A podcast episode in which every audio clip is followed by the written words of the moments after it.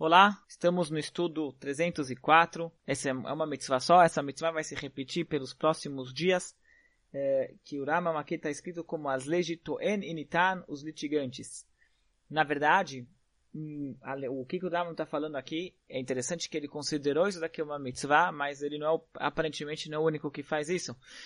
A Torá ela fala o seguinte: quando uma pessoa, quando tem duas pessoas que estão disputa, disputando sobre um valor, se A deve pagar para B ou não. Eles estão em um, em um litígio, eles estão em um, em um, tribunal disputando aquele valor. Então, de acordo com o que vierem os argumentos, como forem apresentados os argumentos e as provas, então os juízes vão ter que agir de acordo.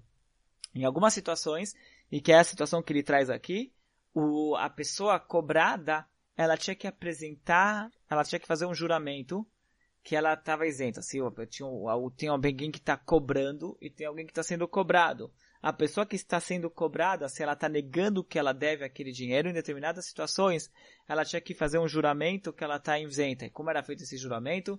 A pessoa ali pegava um objeto sagrado na mão, muitas vezes um Sefer Torah, às vezes em outras ocasiões podia ser um tefilin, e a pessoa então fazia um juramento em nome de Deus, lá na frente dos, dos, dos Dayanim, dos juízes, é, se isentando era uma coisa muito séria, porque tinham várias ameaças que se fazia antes para a pessoa que ia fazer um juramento, imagina fazer um juramento em nome de Deus em falso.